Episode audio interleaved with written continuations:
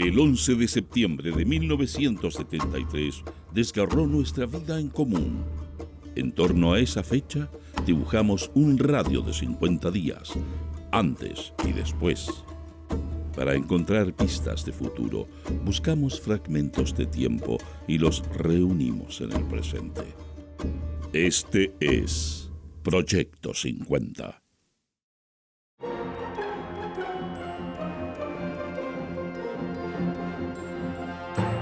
Buenos días, estas son las principales noticias del viernes 17 de agosto de 1973.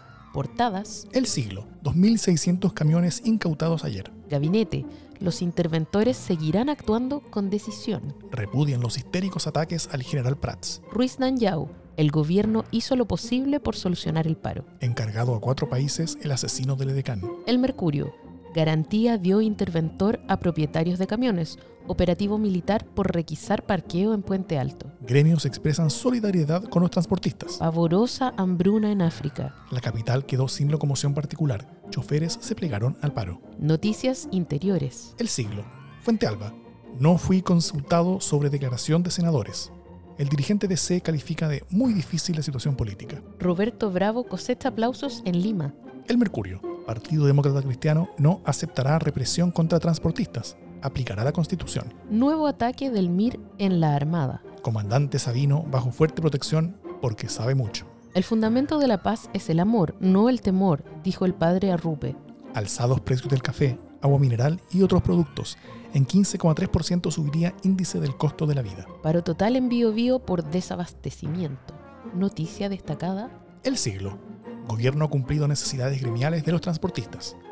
Los transportistas que dirige el sedicioso León Vilarín han tratado de disfrazar el paro camionero con un tinte gremialista, que supone el incumplimiento de una serie de compromisos que el gobierno habría contraído con ese sector, para ocultar sus verdaderos propósitos golpistas. Sin embargo, en lo que se refiere a importación y asignación de autobuses, el Ejecutivo adquirió 800 chasis y 200 plataformas Mercedes-Benz, asignándolo todo a la Confederación de Dueños de Autobuses y Taxibuses, excepto 20 chasis. El Mercurio Comandante Sabino bajo fuerte protección porque sabe mucho. Ya se intentó hacer desaparecer al extremista. Completamente aislado y bajo fuerte protección policial, se encuentra internado en el Hospital Regional de Talca el terrorista de ultraizquierda Sabino José Romero Salazar, principal culpable de la voladura del oleoducto de ENAP en Curicó.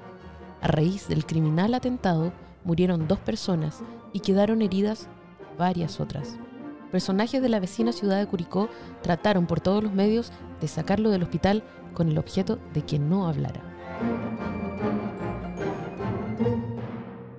De nuestro ranking musical de la semana suena I'm Gonna Love You Just a Little More Baby de Barry White.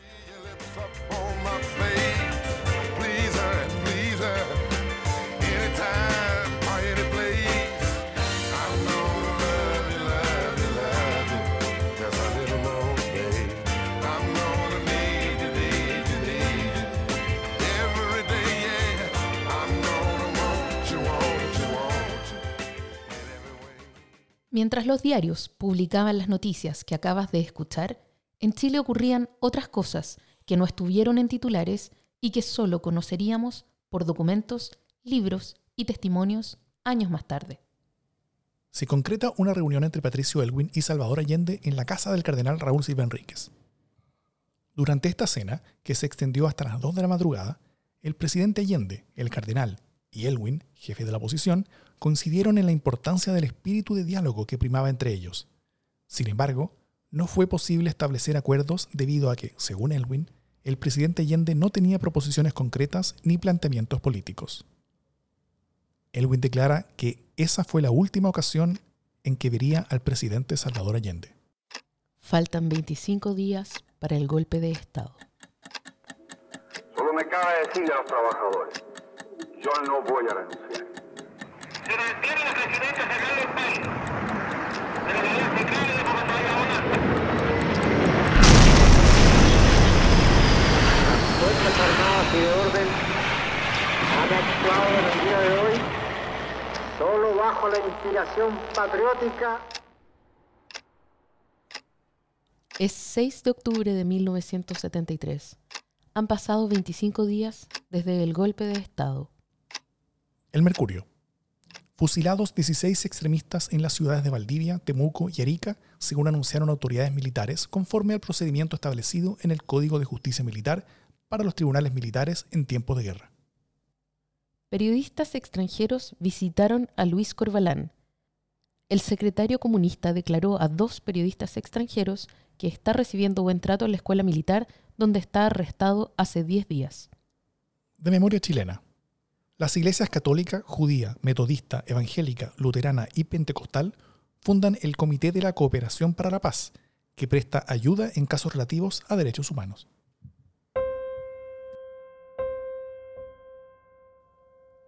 En este día sabemos que fueron asesinados Luis Puch Morales, 29 años, ingeniero agrónomo socialista en Calama.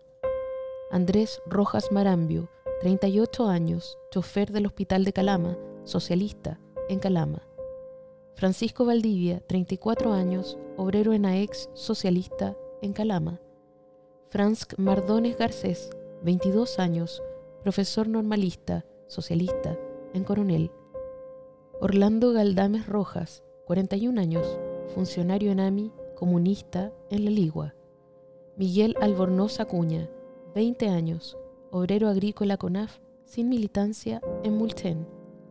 Daniel Albornoz González, 28 años, obrero agrícola CONAF, sin militancia en Mulchen. Guillermo Albornoz González, 32 años, obrero agrícola CONAF, sin militancia en Mulchen. Alejandro Albornoz González, 48 años, obrero agrícola CONAF, sin militancia en Mulchen. Luis Godoy Sandoval, 23 años, obrero agrícola sin militancia en Mulchen. Florencio Rubilar Gutiérrez, 24 años, obrero agrícola CONAF sin militancia en Mulchen.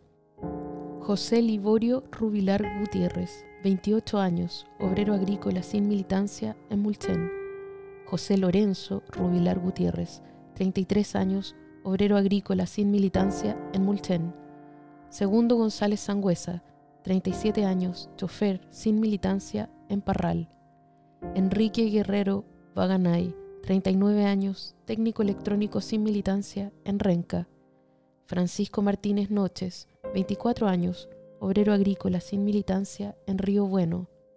Raúl Castro Caldera, 23 años, empleado de la maestranza de ferrocarriles, comunista en San Bernardo. Hernán Chamorro Monardes, 29 años, dibujante técnico de ferrocarriles, comunista en San Bernardo.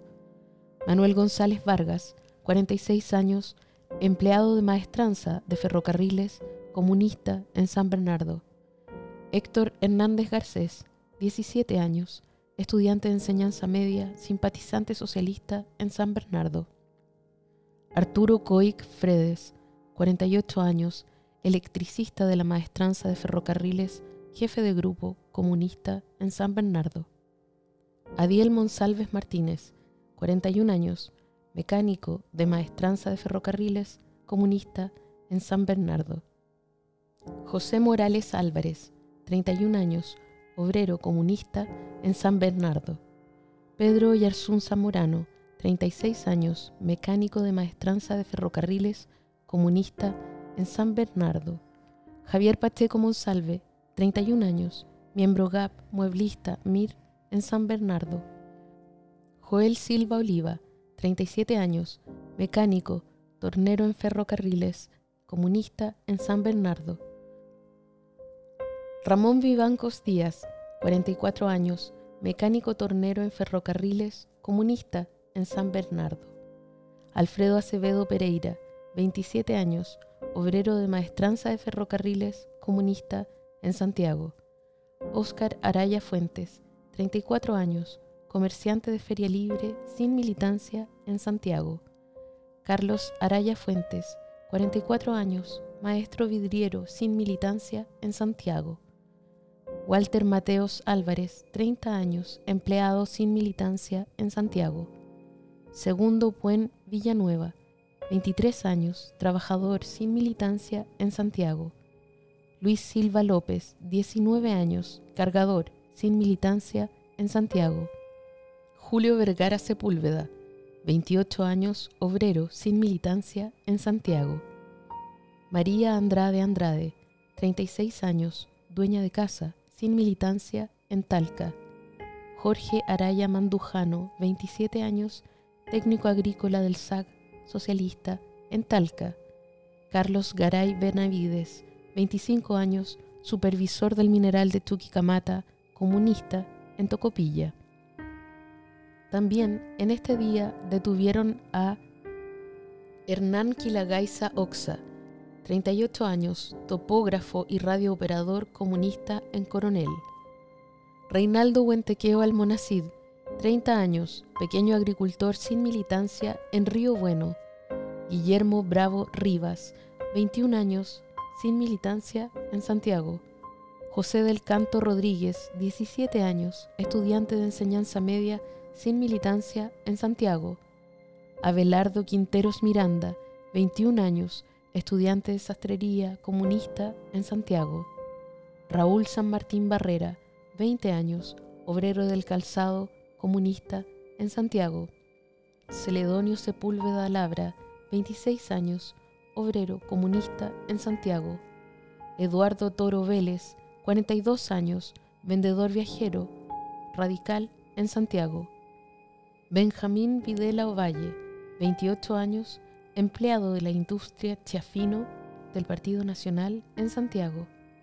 Juan Vilches Yáñez, 18 años, estudiante de enseñanza media socialista en Talca.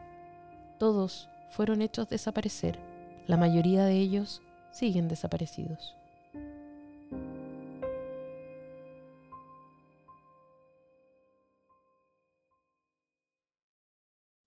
Proyecto 50 es una iniciativa de democracia en LSD, Radio Universidad de Chile, Instituto Milenio Biodemos, COES y Factor Crítico. Escucha Proyecto 50 diariamente en tus plataformas favoritas de podcast y en Radio Universidad de Chile. Síguenos en Twitter e Instagram como arroba Proyecto 50CL y escucha también nuestro espacio de análisis semanal cada lunes a través del podcast Democracia en LSD. Encuentra las fuentes y más detalles del proyecto en las notas de cada episodio.